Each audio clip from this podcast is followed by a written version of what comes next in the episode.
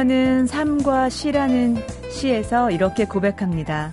시를 쓸 때는 아까운 말들도 곧잘 버리면서 삶에선 작은 것도 버리지 못하는 나의 욕심이 부끄럽다. 정말 작가들이 단어를 고를 때 자세로 우리가 말을 고르고 또 행동을 고른다면 우리의 삶도 한편의 작품처럼 한결 정갈하고 또 누군가에겐 큰 감동도 될 수 있지 않을까요? 안녕하세요. 소리나는 책 라디오 북클럽 방현주입니다.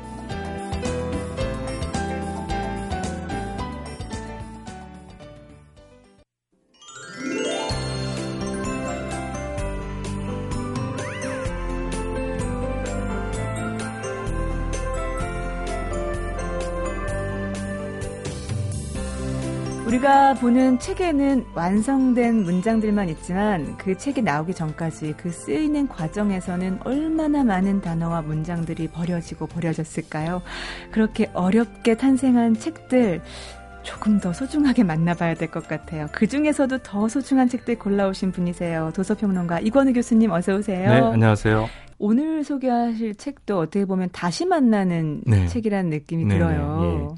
예. 예, 노먼 맥클린의 첫 번째자 마지막 소설집이라고 얘기하는 건데요. 네. 흐르는 강물처럼입니다. 흐르는 강물처럼은 영화로 기억하신 분이 많은 그렇죠. 것 같고요. 영화죠. 뭐 대체로 아마 소설을 읽으신 분들이 별로 없을 텐데요. 영화를 보셔서 아시겠지만 저렇게 서정적이고 저렇게 서사가 안정적인 거를 소설을 읽는다는 건좀 힘들어 힘들 거예요. 그 굉장히 어, 드라마틱하지 않고요. 뭐, 내용은 상당히 흥미롭지만 아주 이렇게 고, 이렇게 음미하면서 곱씹어봐야 되는 소설인데 요즘은 자꾸 이렇게 드라마 보듯이 소설을 보잖아요. 그리고 예능이 넘쳐나는 시대여서 아, 호흡도 예. 짧아진 것 그렇죠. 같고요. 예. 자극적이어야 되고. 네네. 네. 예. 그냥 뭐 이렇게 어떻게 보면 어떻게 이 장면을 이렇게 언어로 묘사했을까 하면서 놀라기도 하고. 그걸 이해하려면 저는 먼저 이 노먼 맥클린에 대해서 더 알고 싶어요. 아, 예. 그 이제 이 이력을 보면 아주 흥미로운데요. 그 책에 아주 이 노먼 맥클린에서 잘 설명했는데 네. 제가 좀 읽어드리면서 설명을 드릴게요. 1902년에 아이오와주 클라린다에서 스콜랜드, 어, 스코틀랜드 장로교 목사 집안의 장남으로 태어났다 이렇게 돼 있습니다. 아, 목사님 아들. 네, 이게 굉장히 중요합니다. 음. 장로교 목사 아들인데요. 그러면 굉장히 이제 청교도적으로 소설을 썼을 것 같잖아요. 네. 근데 이게 어, 이 노먼 맥클린이 산림청에서 근무를 했어요. 알바로. 네. 그러니까 이렇게 산불 방지하거나 예, 이런 걸 하기 위해서 감시원으로 활동을 하거든요. 벌목도 하고요. 그러니까 거친 남성들의 세계를 잘 알아요. 아. 장로교 목사의 아들임에도 소설에는 거친 남성들의 세계니까 술, 도박 그리고 여자 음. 얘기가 아주 정직하게 써 있습니다. 그러니까 어 자극적이지는 않은데 어 그리고 근데 자기는 이제 대학이나 대학원을 다니면서 어렸을 때부터 알, 아르바, 아르바이트를 뛰는 거거든요. 나중에 대학원을 다니면서까지 어, 그 살림에서 살림청과 관련된 일을 하는데도 자기는 기독교적 신앙이 있고 굉장히 뭐랄까 도덕적인 사람이에요. 그럼에도 자기 바깥에서 벌어진 상황에 대해서는 절대 도덕적으로 판단하지 않고 그들의 세계에 대해서 굉장히 정직하게 소설을 써요. 아, 네. 그래서 의외로 장로교 목사의 아들이지만 남성성의 세계에 대해서 진솔하게 소설을 썼다. 오히려 자기 관점을 정죄하거나 판단하지 않고 있는 네, 그대로를 네, 보여주는. 네. 예. 그래서 좀 이렇게 뭐 방송하기 조금 어려운데 그 몇 대목에서 다 흥미로운 게 나오는데요. 네. 창녀들이 운율에 맞춰서 말하는 걸 되게 신기해하는 장면이 나와요. 아, 예. 그러니까 그게 왜 그러냐면 어, 아주 거친 남성들임에도 자기 파트너는 이제 어, 그런 시적 감수성이 있는 여성이 좋아, 좋다고 얘기하고요. 네. 또 작가가 만났던 그 우연한 기회 거친 세계니까 만났던 창녀 가운데 운율에 맞춰서 말하는 창녀에 대해서 묘사를 하는데 네. 굉장히 아름답게 묘사를 할 정도예요. 음. 그래서 어, 이 작가가 어떤 자기의 신앙관 때문에 세상을 묘사하는 데서 어떤 선입견을 갖고 있는 게 아니라 오히려 상당히 그들의 그들만의 거친 세계에 통하는 어떤 삶의 논리에 대해서 어, 상당히 객관적으로 수용하고 있구나 네. 하는 걸 느낄 수 있는 그런 대목이기도 하죠. 근데 교수님께서 맨 처음에 얘기할 때 처음이자 마지막이라고 그랬어요. 네네네. 딱 세 편 썼어요. 몇 살, 연세가 어, 언제 때 쓰신 대학 은퇴하고 교수로서 정년 퇴직해 70대 후반에 썼습니다. 진짜 70대 네. 후반에요? 네. 그러니까 상당히 흥미로운데요. 네. 어, 재밌는 게 이 소설에는 묘사가 안 되는데 영화에 보면 아버지한테 글 쓰는 장, 네. 글쓰기 배우는 대목이 네. 나오잖아요. 상당히 그 이제 그런 대목 저도 이제 이 소설을 읽으면서 소설을 이제 처음으로 봐서 플라이 낚시 얘기만이 아니라 아버지한테 낚시 배우는 네. 얘기만이 아니라 아버지한테 글쓰기를 어떻게 배웠을까? 아, 글쓰기도 가르치시는 네. 분이시니까. 네. 노먼 맥클린은 또 대학에서 글쓰기를 가르쳤거든요. 네. 글쓰기를 가르치면서 자기는 정작 딱 세 편의 소설만 쓰고 말았던 그러니까, 사람인데요. 이 삶의 모습은 무엇인가? 예. 그래서 이제 글쓰기를 아버지한테 어떻게 배웠는지 소설에는 안 나오네요. 네. 어, 영화에만 나오고요. 아, 예, 그렇게 되는 건데 어, 상당히 흥미로운데 이제 어, 이 자기 삶이 그러니까 소설에 몇 번에 걸쳐서 나와요. 삶이 문학이 되는 순간이 있다. 어. 근데 여기 나온 세 편의 소설이 다 자기 삶이에요. 다 자전적인 예, 자전적인 거예요? 얘기에서요. 음. 그요 작가 소개에 보면 그의 밑으로 세 살 터울의 남동산 폴이 있었으며 이렇게 됐지 않습니까? 네. 폴이 바로 예, 영화에도 나왔던 그 네. 그 동생. 아. 그래서 이 흐르는 강물처럼에 보면 브래드 피트. 예, 예. 굉장히 그러니까 이게 어른이 되어 가는 과정이잖아요. 아버지한테 기독교적 훈련을 음. 받지만 그러나 아버지와 다른 세계를 거칠게 살아가는 세계를 보여주는 건데 동생은 이제 신문 기자였잖아요. 네. 근데 이제 보게 되면 폴은 이제 굉장히 플라이 낚시를 잘하죠. 근데 이제 그 플라이 낚시를 잘하면서 남성성 세계가 있는데 그 도박이 문제였던 거죠. 음. 사실은 도박이 문제여서 어, 동생이 어, 그 지역, 어떤 지역 신문에서 굉장히 활동도 활발하게 하고 인정도 받고 있고 대도시에 나가서 큰 신문사의 기자가 되고 싶은 야망도 있고 그랬는데 문제는 이제 도박의 빚이 있었고 네. 마지막에 보면 왜 그 오른손이 으깨져 있다고 아, 예, 맞아요, 맞아요. 영화에도 이렇게 예, 나와요. 저 영화, 영화에서 봤던 것 같아요. 아, 소설에도 오른손이 으깨져 죽어 있는 그런 나와요. 영화에 나오나요? 확인 좀 해주세요. 예. 그랬더니 이제 그 왜 그러냐 예. 했더니 이제 그 플라이 낚시를 하도 잘하니까 이제 그 잘 던지고 그러니까 이제 오른손이 많이 발달해 있었던 건데 네. 이제 그 끝까지 싸우다 죽었다 음. 이렇게 되는 거죠. 그러니까 어, 은퇴하신 아버지가 어, 동생이 어떻게 죽었냐 자꾸 이제 형한테 물어보는데 형은 그렇게 도박 때문에 죽었다고 할 수는 없으니까 어, 끝까지 싸우다 죽었습니다. 어떻게 알았냐? 오른손이 으깨져 있습니다. 아. 됐다. 이렇게 이제 하는 건데요. 아니, 이 소설에서 이 이야기에서의 그 플라이 낚시라는 큰 맥이 네네. 어떤 걸 의미한다고 생각하세요? 그러니까 보게 되면 지극히 자연 친화적이고 세상과 세상으로부터 받는 상처를 치유하는 공간으로 되어 있죠. 유년적 체험이에요. 네. 아버지한테 배웠고, 근데 아버지보다 훨씬 더 동생이 플라이, 낚시, 플라이 낚시를 잘하는 거죠. 네. 네.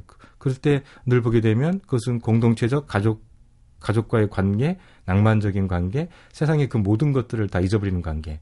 오죽했으면 형한테, 형한테 동생이 도박 빚 있다고 말해주는 보안관이 동생하고 낚시를 가라고 얘기할 정도거든요. 네. 그러니까 동생은 낚시를 통해서 자기 구원이나 자기 삶의 희망을 얻을 수 있는 사람이라는 걸 이미 다 알고 있었던 거죠. 아. 그래서 그 거대한 자연 속에서 그 동화되는 모습 속에서 세상의 어떤 그런 속의 세상에서 성의 세계로 어, 거룩한 세계로 옮겨가는 모습을 보, 봐요. 네. 또 거기서 세상에서는 능숙하게 어떻게 보면 살지 못하는 오히려 도박빛에 쫓기고 있고 어 그래서 어, 보게 되면은 이제 다른 작품의 두 편의 다른 작품을 보게 되면 네. 도박 세계가 나올 때 이제 속임수를 써서 복수를 당해 죽는 장면들이 나오거든요. 아. 그런 거 보면 아마도 동생이 짐작컨대 소설에 안 나오는데 실제로 예, 도박을 했을 때 아마 속임수를 썼기 때문에 그 네. 들통이 나서 빚을 갚아야 되니까요. 아마 속임수를 써서 살해당한 게 아니겠는가. 음. 근데 이제 그 남성성의 세계를 상징하는 거니까요. 어쨌든 어, 그렇게 어, 뭐랄까, 살해 당할 때도 저항을 하다 죽지 않았겠냐 이 얘기를 하는 거죠. 네. 근데 여기 보면 이 펄레 악시를 놓고 보는 얘기도 되게 재미있어요. 그러니까 마지막 그 가족 아버지, 그 부자가 마지막으로 이제 펄레 악시를 할 때 보였던 모습. 음. 이런 거 보게 되면 아버지는 노년이 돼서 깊은 바, 깊은 강물에 못 들어가지만 동생은 굉장히 깊은 강물 속에 들어가서 물고기를 잡고요. 형이 많이 잡으니까 형보다 더 잡으려고 어떤 모험도 감수하고 네. 그러면서 어떤 형제간의 미묘한 갈등과 부자간의 어떤 그런 우정 이런 그 어떻게 우정이라고 볼 수밖에 없어요. 아. 그런 뭐 아버지가 아들을 사랑하고 아들이 아버지를 존경하기 전에 플라이 낚시로 연결되어 있는 어떤 그런 어. 네, 우정 같은 게 진하게 느껴지더라고요. 사나이와 사나이 사이의 예. 그런 우정인가요? 그다음에 네. 그 작가의 처가 식구들하고 같이 플라이 낚시를 가는 대목이 나오는데 거기서 또 이제 방송에서는 할 수는 없는 아주 재밌는 대목이 묘사가 되면서 몇 페이지인가 그런 거 찾아봐야 됩니다. 개인적으로 제가 처남이 이제 거기서 아주 재밌는 짓을 하는데 네. 너무 그 유쾌하고 재밌게 얘기가 음. 돼요. 음, 그리고 이제 보면 집안에서 이 플라이 낚시나 형제 간의 관계 보면은 어머니는 일단 보면 아버지는 큰아들한테 많은 희망을 희망을 두고 있는 것 같고요. 어머니는 막내한테 네. 굉장히 그 애정이 있고 그렇게 해서 미묘한 갈등이 있는데 그 갈등이 두 형제 간의 우애를 깨치지는 깨지지는 않을 정도까지의 어떤 갈등이에요. 네. 근데 그게 이제 플라이 낚시로 연결되어 있거든요. 재밌는 건 이제 동생이 형한테 많이 이렇게 가르쳐요. 이렇게 이렇게 던져야 된다, 저렇게 음. 던져야 된다. 사실 왜 일반 낚시도 어 저렇게 한 여름에는 뜨거운 때는 고기를 못 낚는다, 못 낚는다 그러잖아요. 네. 플라이 낚시를 한 여름에 뙤약볕에서 할 때가 있는데 그때는 이제 그늘로 던져야 된다네요. 근데 그 아. 그 그늘로 플라이 낚시를 던지는 거는 그 굉장히 고도의 기술이 필요하대요. 어. 예, 그러면 이렇게 막 이렇게 동생이 형한테 훈시를 하면서 네. 뭐 이랬나 저랬는데 했는데 정작 형이 많이 잡으니까요. 동생이 막 돌멩이를 던져요. 그 형제 간의 그 경쟁이라는 게 어떤 우위로 나타나고 이렇게 되는 거죠. 근데 이런 여러 가지 대목들이 어 이렇게 보고 있으면 어 영화에서 묘사된 것처럼 어 아주 낭만적이고 가족적이고 어 뭐랄까 안온한 삶 네. 속에서 어른의 세계라는 거친 세상으로. 아. 그러니까 자꾸 큰 도시로 나갈 수밖에 없잖아요. 네, 네. 어릴 때에서 그렇죠. 어릴 때는 공간은 자연 친화적이면 어른이 되면 자꾸 그 강을 떠나서 음. 강과 같이 살다가 강을 떠나서 낚시를 하려면 오프로드를 타고 와야 되는 거잖아요. 네. 이제 그런 삶 속에서 피폐해지고 왜소해지고 이제 거칠어지는 삶이 묘사가 되는데 그럴 때마다 음. 플라이 낚시를 통해서 위안받고 격려받는 그래서 상처가 회, 그, 이렇게 소생되고, 네. 뭐, 그 삶에 대한 어떤 희망을 얻고 하는 대목들이 굉장히 영화 볼 때는 너무 그 압도적 자연 풍경에 그렇죠. 황홀해 갖고 이런 주제 의식을 잘 못 봤는데 역시 소설로 쓰여져 있으니까. 아. 어, 일, 어, 쭉 읽다 보면 아, 이게 낚시를 중간에 놓고 유년적 삶과 성인적 삶 사이 놓고 이렇게 그들이 교류하는 장면이 벌어져요. 가만히 보면 실제로 낚시 좋아하시는 분, 우리가 낚시 저는 낚시를 저, 뭐 좋아하지 않는데 정말 그게 별로 움직임도 없고 네. 기다려야 되는 거잖아요. 스트레스가 쌓일 것 같은데 안 그런 것 같아요. 네, 오히려 많은 분들이 낚시 좋아하시는 분들을 보면 그걸 통해서 세상사를 잊어버리고 범민을 잊어버리고. 저는 어렸을 때 저희 아버지 따라서 낚시를 많이 다녔거든요. 아, 예, 예. 예. 그런데 그 낚시 터에 가면 시간이 그렇게 빨리 가는 것 같더라고요. 아, 예, 예. 그래서 저는 항상 궁금했었어요. 이 흐르는 강물처럼 음이 뭘 의미하는 걸 흐르는 강물처럼이 뭘 얘기하는 걸까요? 아, 뭐 그러니까 결국은 삶이죠. 유, 그 새로운 물을 또 우리가 그러니까 같은 물을 반복해서 우리가 발을 담글 수 없다는 그 유명한 말처럼 그 세월이에요. 네. 세상사의 변화 그 속에서 사람들이 어떻게 바뀌고 있는가. 근데 거기서 뭘 낚으려고 하는 거잖아요. 그 자, 그건 제가 볼 때는 유년 시절의 경험, 체험, 그때 어떤 따뜻했던 시간들, 가족적 유대감 네. 이런 것도 다시 회복하는 느낌인 거죠. 아, 예. 그러니까 어, 동생이 죽고 나서 더 이상 낚시를 한다는 얘기는 안 나오거든요. 음. 어, 그런 걸 봤을 때 상당히 어떤 그 삶의 어떤 회복의 상징으로 플라이 낚시를 얘기하는 것 같아요. 그러면 역시 지금 말씀하신 대로 그런 삶의 회복 이런 것들을 원하시는 분들에게 도움이 될 만한 책이겠네요. 어, 그렇죠. 일단은 속도감 있게 읽히지는 않는다는 점이 저는 장점이라고 생각해요. 네. 이게 어, 절대 어렵지 않고 난해하지 않은 소설이지만 읽어보면 상당히 그 많은 걸 생각하게 해주고요. 이게 그 흐르는 강물처럼 뿐만 아니라 벌목근 짐과 그의 여자들, 그 다음에 살림촌 임시 관련의 수기라는 작품이 계속 붙어 있어요. 그러니까 흐르는 강물처럼만 보면 노먼 맥클린의 삶은 잘 알 수가 없는데요. 네. 뒤에 붙어 있는 두 편의 소설까지 읽으면 이 사람의 삶에 대해서 알게 되고요. 이 사람이 어떻게 해서 그렇게 석자 교수까지 다 마치고 나서 어, 소설 쓰는 걸 알게 되고요. 아. 흥미로운 것은 이 작품을 묶어서 책을 낼 때 미국의 유수한 출판사에서 거부했다는 거예요. 아, 그래요? 나무 얘기가 많이, 나, 많이 나온다. 낚시 얘기밖에 없다. 그래서 내주는 데가 없어서 네. 자기가 있었던 시카고 대학 출판부에서 냈는데 이 책이 곧바로 베스트셀러가 됐다는 거예요. 네. 그러니까 어떤 선입견을 갖고 있는 사람들이 봤을 때는 좋은 책이 아닌데 음. 세상에 상처받은 사람들이 그걸 위로받고자 할 때 이 대자연에서 어떻게 치유됐고 낚시를 통해서 무엇을 낚고자 했는가에 대해서 고민하는 사람들이 의외로 많았고 네. 그런 사람들이 이 책에 대해서 적극적으로 호응했다는 거죠. 우리 하루하루가 이렇게 빠른 유속 속에 살고 있잖아요. 네네. 조금 더 천천히 삶을 지켜보고 싶은 분들이 읽으시면 좋을 것 같아요. 예, 그러니까 뭐 네. 뭐 강태공처럼 예, 낚이지 않는 게 아니라요. 분명히 이 작품 읽다 보면 재미도 있고 낚이는 것도 있습니다. 영화를 보신 분들은 영화와 비교하시면서 회상하시면서 읽어보시면 어, 어떻게 이 장면을 이렇게 언어로 표현했을까 놀랍기도 음. 하고, 요 묘사를 어떻게 그렇게 영화로 찍어낼 수 있을까 네. 놀랍기도 하고, 그러니까 경탄을 하면서 읽게 돼 있거든요. 저도 어. 흐르는 강물처럼 너무나 옛날에 봐가지고 기억 잘 안 나는데 네네. 영화도 다시 보고 책도 한번 다시 한번 네. 보고 싶어요. 그러면은 네. 뭔가 우리가 삶 속에서 낚을 수 있는 게 분명히 나타날 거라고 믿습니다. 알았습니다. 믿습니다.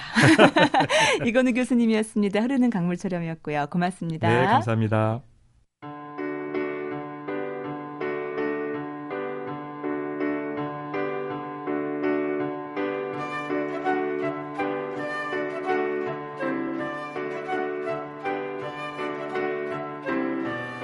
책방 사람들.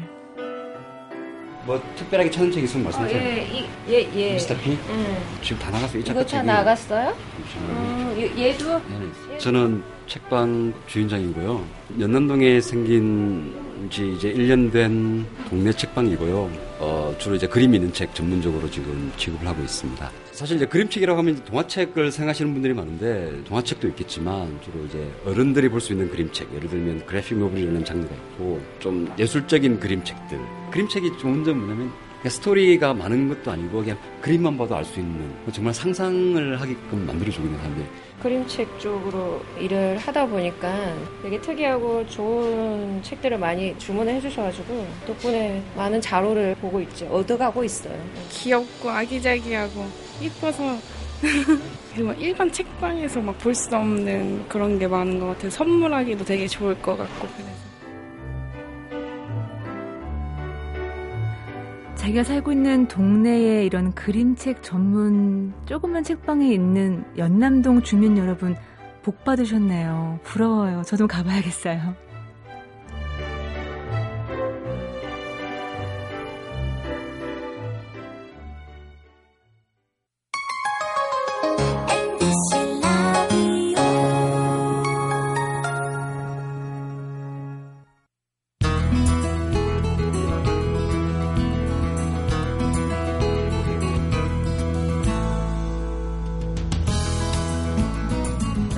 북클럽 방현주입니다. 매주 토요일 오전 7시 10분부터 함께하고 계십니다. 자, 이번에는 저자와 책을 함께 만나보는 북카페입니다.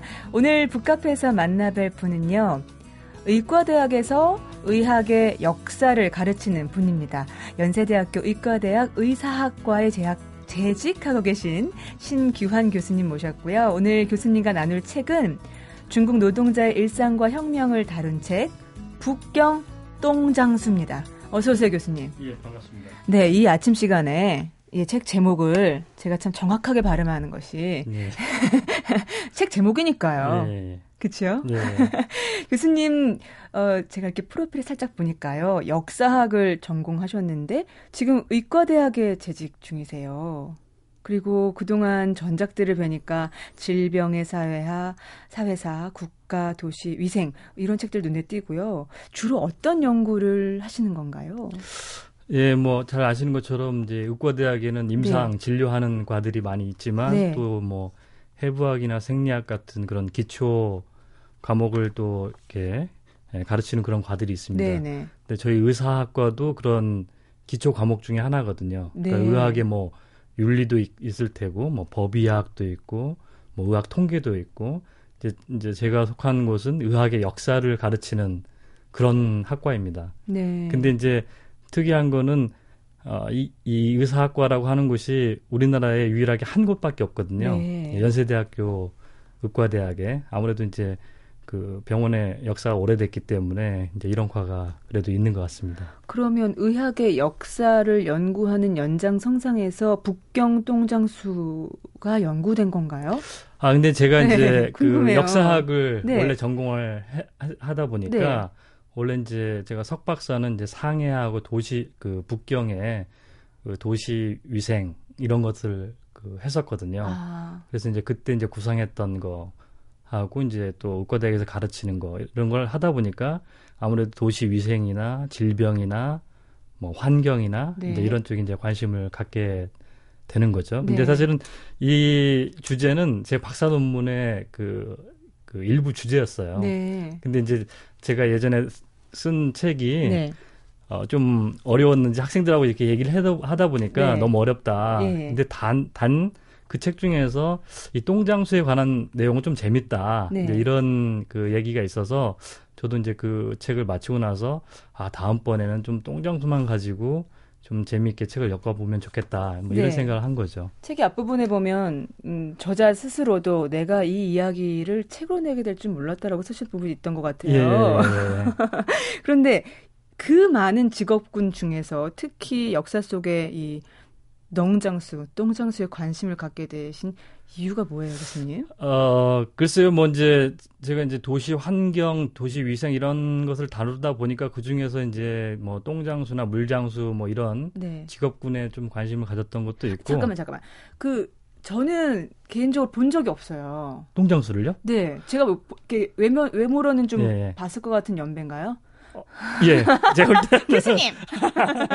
아니, 이게 네. 저, 왜냐면 저 어렸을 때도 네. 있었거든요. 네. 아, 정말요? 예, 예, 그래서, 아, 모르겠어요. 이제, 저는 이제 지방에서 자랐기 네. 때문에, 만약에 서울에서 사셨으면은 좀 보기 어려울 수도 있는데, 제가 뭐, 초등학교 다닐 때만 하더라도, 그 뭐, 중소도시에, 네. 이런 데에서는 똥장수가 꽤 있었거든요. 그러면 불러요? 그렇죠. 왜냐면 그, 이제, 지금처럼 수세식이 아니기 때문에 네. 결국은 이제 집안에서 발생하는 분뇨를 처리해야 되는 사람들이 생기잖아요. 네네. 네. 근데 이제 특히 왜 이제 중소도시에 그런 게 있었냐면은 뭐 무슨 아파트 단지나 이런 데는 이제 그런 사람들이 없지만 네. 그뭐 산동네라든지 좀 이렇게 아. 교통이 안 좋은 굉장히 이런 곳은 네. 뭐 사람이 겨우 들어간다든지 네. 아니면은 그 수레 같은 거를 끌고 들어가야 되는 그러니까 그런 곳에는 이제 똥장수가 필요했던 거죠 여전히. 그 당시에는 휴대전화도 없는데 어떻게 불렀을까 그분들을요? 아, 이제 뭐뭐 뭐 동네 뭐 그 초입에 있는 슈퍼에 뭐 연락을 한다든지 뭐 아, 나름의 구멍가게 예, 구멍가게 아. 연락한다든지 그런 게 있었겠죠. 아 김신혜 집에 와주세요 퍼주세요. 예, 예. 그리고 아. 이제 또 똥장수들은 알죠. 자기가 이제 그걸 뭐 아, 관리를 번, 하는군요. 그렇죠. 한 번 하고 나면은 음. 이제 어느 정도 되면은 이제 차겠다 뭐 이런 아. 것들을 알게 되는 거죠. 그런데 20세기 중국 그것도 북경에서의 똥장수가 갖는 의미가 분명히 있기 때문에 교수님께서 여기 천착하신 거 아닐까요? 어 물론 이제 그러긴 한데 네. 여러 가지 이제 측면이 있습니다. 사실 네. 똥장수라고 네. 하는 측면이 왜냐면은 이제 어쨌든 우리나라에서도 제 기억으로는 적어도 70년대까지는 계속 그 유지됐던 그런 직업군이고 네. 또 어떻게 보면 또 다른 측면에서 얘기하면은 그 사회의 최말단, 최하층민을 또 대표하기도 하고 그 사람들이 또 어, 어떻게 이제 그런 직업군이 형성되었고 또 사회에서 어떤 역할을 했으며 또 어떤 사회 변화 시기에 어떻게 변동됐나 이런 것들을 이제 설명해 주면 그것이 이제 그 나라 그 도시의 네. 그런 삶의 환경이라든지 사회 변화랄지 이런 것들을 설명할 수가 있다고 본 거죠. 네. 어, 마침 다음 주에 중국의 시진핑 주석이 방한을 하는데 저는 중국과 한국과의 관계가 결국은 앞으로는 뗄래야 뗄 수 없는 관계이기 때문에 서로 잘 알아야 된다고 생각하거든요. 근데 이렇게 교수님의 어떤 새로운 프리즘, 예, 예. 새로운 시각으로 한 나라의 문화나 사회 현상 과정을 이해하려는 시도는 상당히 중요하다고 생각해요. 예, 왜냐면 제가 뭐 진짜 제가 쓴 책이 중요하다고 말하는 게 조금 이상하긴 하지만 아니, 그 얘기 하시려고 나오신 거예요, 교수님. 예, 이제 네. 대개는 이제 어떤 혁명 그 20세기 중국사는 이제 혁명의 역사이기 때문에 네. 이제 혁명적 관점에서 어, 이 중국 혁명을 성공하기 위해서 노동자, 농민, 지식인, 여성인 이제 어떻게 동원되었는가, 아, 예. 혁명이 어떤 역할을 했는가 이제 이런 관심을 갖게 되거든요. 네네. 저는 이제 그것보다는 아주 평범한 서민들은 어떤 관심을 갖고 어떻게 살았을까. 음. 근데 이제 똥장수라고 하는 이런 프리즘으로 보면은 네. 사실은 굉장히 먹고 사는 게 힘들었던 가장 그 하층민의 예, 삶을 그렇죠. 대변하는 예. 그러니까 혁명은 오히려 그러니까 이 시정부나 국가에서 개혁이나 혁명을 통해서 너희의 삶을 그 바꿔주겠다 이렇게 해도 그러니까 이를테면 똥장수들한테 이제 그 이 개혁을 할때 네. 어, 시정부의 정식 공무원으로 채용하겠다 아. 이렇게까지 이제 하거든요. 네. 근데 똥장수들은 아무도 그걸 이해 못해요. 왜요? 그러니까 이 그러니까 개혁을 하면 이제 똥장수들은 기본적으로 이제 분창주라고 하는 또 다른 어떤 그이 어, 이 기관의 기관이라고 해야 되나요? 이런 데 이제 소속이 되어 네. 있거든요. 네. 근데 거기서 분리돼서 시정부로 간다라고 하는 거를 정규직으로 전환된다 이렇게 생각하는 게 아니고 음. 내가 그 이 살고 있는 나의 삶의 터전을 누군가 빼앗아 간다 네. 이렇게 이제 생각하는 경향이 있고 아, 네. 또 이제 그런 분창주라고 하는 사람들이 이제 그런 걸 조장을 하는 거죠. 시정부에서 개혁을 여, 얘기하고 있지만 음. 결국은 너의 밥줄을 끊어놓을 것이다. 그래서 사실 이제 이런 하층민들의 어떤 자료, 사, 하층민들이 말하는 사료를 발견하기가 굉장히 어렵잖아요. 그랬을 것 같아요. 예. 아니, 우리나라의 역사도 아니고 또 다른 나라의 역사고 그것도 사라져간 직업군이잖아요. 예, 예. 자료를 어떻게 찾으셨어요? 어, 제가 이제 그 예. 학위 논문 준비하면서 그냥 북경의 지역 신문을 네. 처음부터 끝까지 읽었습니다. 그냥. 무작정이요? 예. 예. 어, 왜냐면 네. 데이터베이스 지금은 좀 있, 데이터베이스가 있는데 그때는 이제 제가 준비할 때마다 그런 게 없었기 때문에 10년 전. 예, 예. 그 어, 신문을 쭉 읽다 보니까 네. 뭐 폭동도 있고 어. 심지어 저, 저 저 는 뭐 그 자료를 보면서 굉장히 이제 흥분이 됐었는데 네. 똥장수가 기고한 글이 있더라고요. 어, 신문에. 그 그러면 1900 몇 년인 거죠? 1930년대. 30년대에. 예.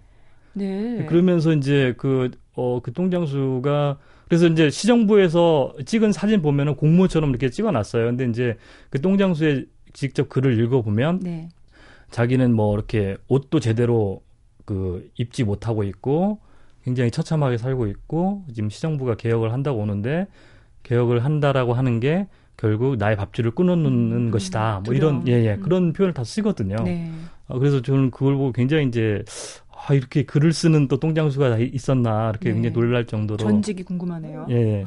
그래서 이제 그렇게 쭉 그 보면서 보니까 이 똥장수에 관한 얘기가 꽤 좀 있더라고요. 네. 사회적인 그런 이제 폭동이나 뭐 이런 것도 있었고. 아, 그 얘기를 좀 더 이제 구체적으로 알고 싶어요, 교수님.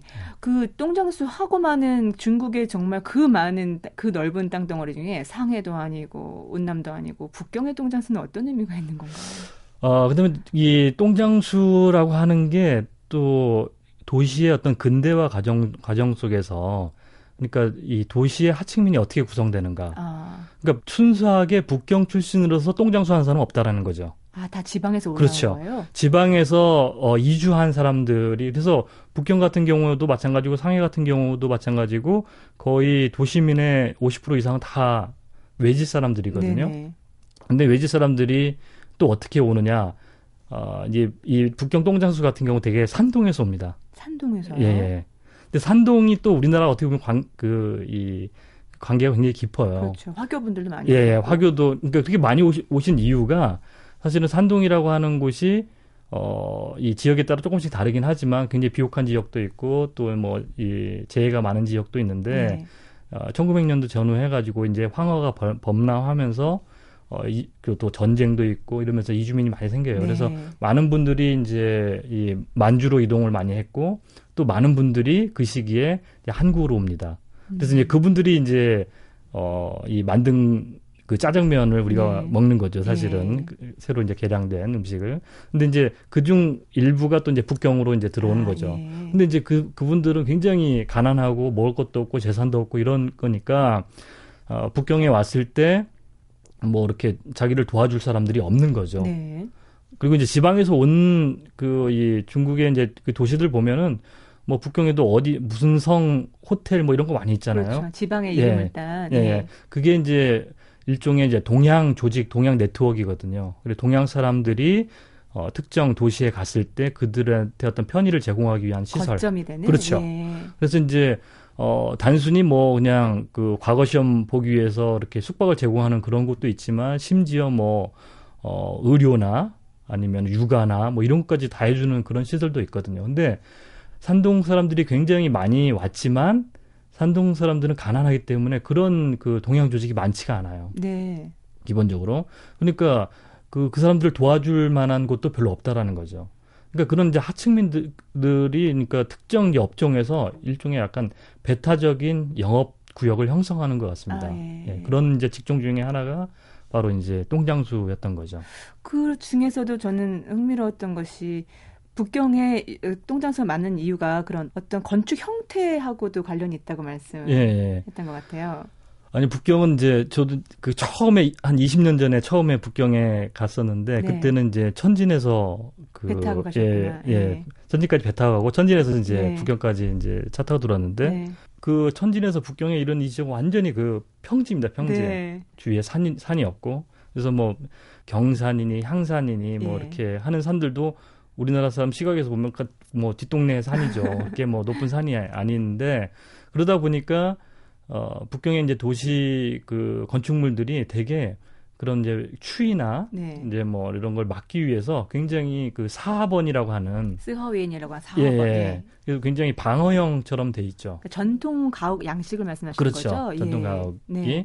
이제 그런 어, 그래서 뭐 홍등이라는 영화 보면은 음. 그런 걸 배경으로 돼 있는데 지금도 그 천단 공원 네. 부근에 가보면은 그런 집들이 굉장히 많아요. 그래서 네. 굉장히 좁고 다닥다닥 이렇게 그 다락방처럼 붙어 있습니다. 회색 벽돌로. 예. 예. 근데 이제 그런 데에서 이를테면 일상생활을 하다 보면 결국 이제 이 분뇨 처리를 해야 되는데 분뇨 처리 그러니까 도시가 처음부터 이렇게 계획적으로 구성 그 이 구성이 돼서 뭐 상하수도 이게 딱 설비가 됐으면 그런 문제가 없, 겠지만 이제 집부터 일단 지어놨기 때문에 네. 이제 그걸 어, 매일매일 치우지 않으면 집안에 이제 냄새가 빠지질 않는 거죠, 네네. 기본적으로. 그러니까 이게 어, 경제적으로 보면은 어, 이 외부의 어떤 그 추위나 이런 것, 먼지나 이런 걸 막을 수 있는 굉장히 효과적인 공간이긴 하지만 그 일상의 어떤 그런 분뇨 처리 문제와 관련해서는 어떤 냄새가 빠지지 않으니까 아, 위생 위생상 그렇죠.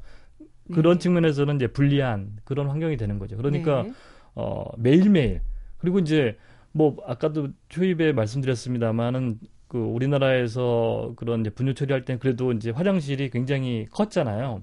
근데 이제 중 이, 중국은 이제 마통이라고 해서 그 말 여물통만한 네. 그러니까 이 화장실 통이 굉장히 작아요. 아. 그러니까 매일 치우지 않으면 그게 계속 쌓여 있는 거죠. 네네. 그러다 보니까 어이 똥장수들하고 시민들하고 갈등이 계속 일어나는 거예요. 그러니까 똥장수들은 이제 어, 뭐 비가 오나 눈이 오면은 아 힘들어서 못 치우겠다. 아. 뭐 이런 식으로 태업을 하는 거죠. 네. 그리고 이제 돈을 좀 주면 치우고 음. 이런 식의 그런 이제 어떤 그 갈등 내지는 이제 그런 게 되풀이 되다 보니까 정부나 시민 쪽에서는 이게 정부가 좀 본격적으로 관리를 해달라 아. 이런 요구를 하게 되는 거고 책에 보면은 위더순이라는 인물이 나와요. 예. 그 분뇨 창고 주인이 등장하는데요. 뭐 이 사람의 이 악행 이게 만만치 않더라고요. 예. 예. 어 이제 제가 이제 그 새 인물을 네. 이제 좀 그 관심 있게 봤는데 위더순이라고 하는 사람은 처음에 저는 이제 어, 신문에서 봤을 때는 굉장히 개혁적인 어. 인물로 예. 봤어요. 왜냐면은 이제 동정사회가 약간 좀 나뉘거든요. 시정 개혁에 동조를 해야 된다. 아니면은 그 시정 개혁이라고 하는 게 우리의 목숨 목숨 목숨을 죄는 것이기 때문에 반대해야 된다. 근데 대부분 사실 반대하죠 처음에는.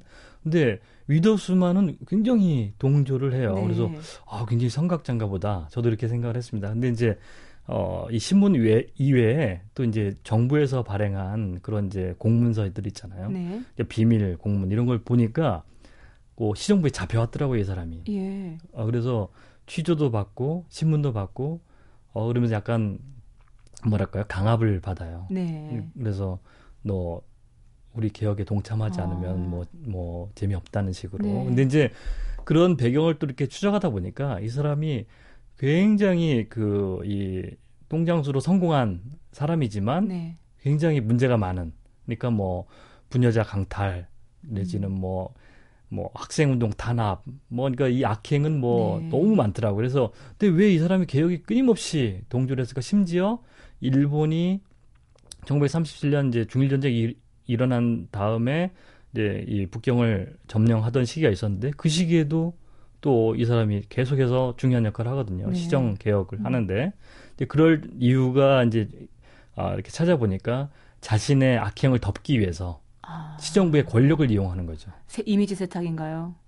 이미지뿐만 아니라 실제적인 권력이죠. 아, 예. 그러니까 자기가 이를테면 어 시정 그 이 분업 분뇨 처리 개혁을 주도하는 입장에 있으면서 뭐 이를테면은 어떤 지역에 그 이 분뇨 창고에 몇 명의 그 사람이 음. 포함되어 있다. 뭐 이런 보고서도 계속 제출하고. 네. 근데 자기는 엄청난 부자인데 보고할 땐 다 누락시키죠. 저는 지금 이렇게 말씀을 들으면서 우리가 지금 분명히 20세기의 중국 북경의 똥장수 이야기를 하고 있는데 마치 21세기 우리의 어느 사회 어느 지역의 한 단면을 보여주는 것 같은 느낌이 드는 건 정말 예. 느낌일까요?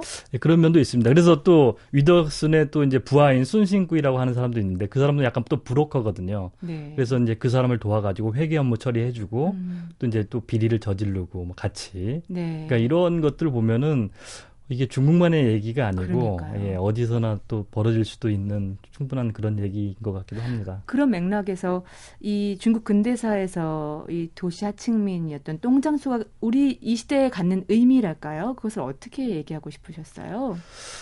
아 글쎄요, 뭐 저는 이제 어쨌든 똥장수라고 그 예, 혁명의 시기에 어, 많은 사람들이 혁명에 동조하고 일사불란하게 이렇게 가는 것 같지만 어, 그렇지 않고 어, 그 일상을 어떻게 보면은 이제 하루하루 꾸역꾸역 그 이 견디어야 돼야 음. 견디어야만 하는 사람들의 삶의 모습은 어땠을까? 네.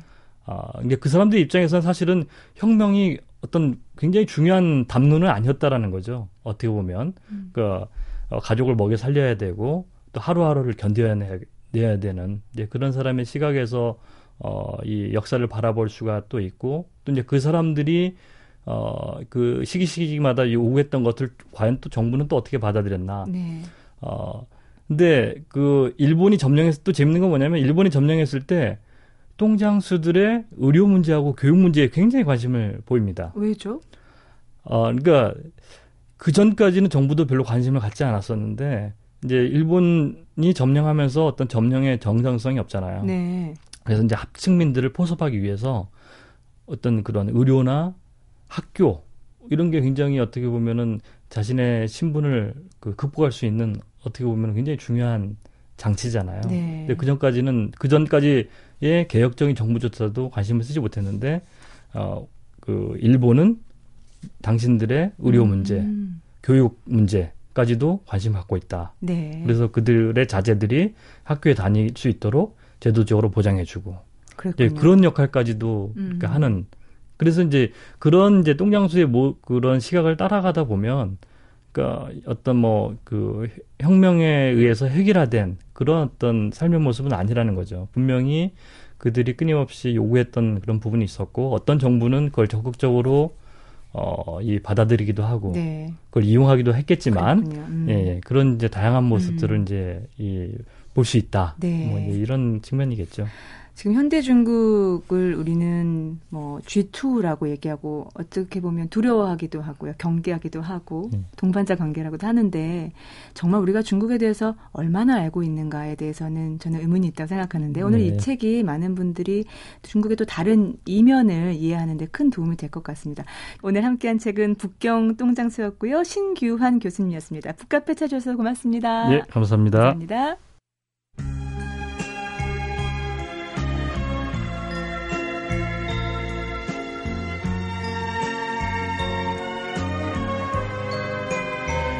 북경 똥장수를 읽고 우리 신규환 교수님 만나고 나니까요. 김동환 시인의 북청 물장수란 시가 떠올랐습니다. 우리한테도 사라진 직업 그리고 사라진 시대의 풍경들이 참 많잖아요. 어, 신 교수님이 중국의 옛 신문을 사료 삼았듯이 오늘 한번 우리도 옛 신문도 찾아보고 그 시절을 한번 추억해보는 것도 의미 있을 것 같습니다. 자, 이 노래 등려군의 월량 대표 아적신, 윌량 따이비아 워더신 들려드리면서 전 인사드립니다. 지금까지 소리나는 책 라디오 북클럽이었고요. 저는 방현주였습니다. 情不移我的爱不变月亮代表我的心。轻轻的一个吻已经打动我的心。